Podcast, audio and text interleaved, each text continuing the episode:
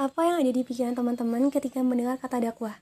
Apakah berceramah, memakai jubah, sorban, para ulama, para kiai, para dai?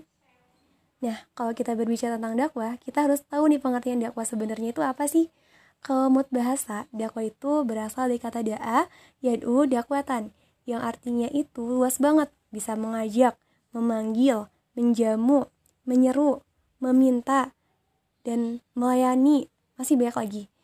Menurut istilah Mursyid Ibnu Taimiyah, dakwah adalah mengajak seseorang agar beriman kepada Allah dan apa yang dibawa oleh para rasul dan membenarkan berita dan mengikuti apa yang mereka perintahkan.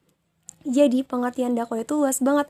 Bukan dakwah tidak diartikan hanya sebagai ceramah saja, tapi dengan kita mengajak kepada kebaikan dan menyeru atau memanggil orang-orang untuk sholat atau mengajak dalam sebuah kebaikan itu sudah disebut dengan dakwah.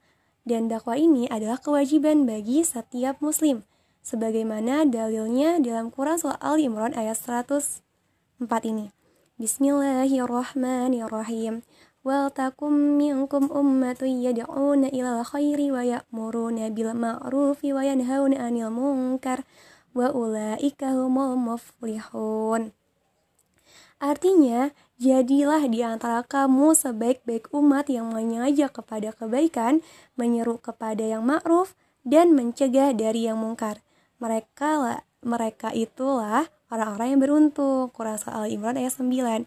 Jadi, kita sebagai pemuda harus bisa menjadi orang-orang yang beruntung ini, yaitu yang mengajak kepada kebaikan, menyeru kepada yang ma'ruf, dan mencegah dari yang mungkar. Itu yang disebut dengan dakwah.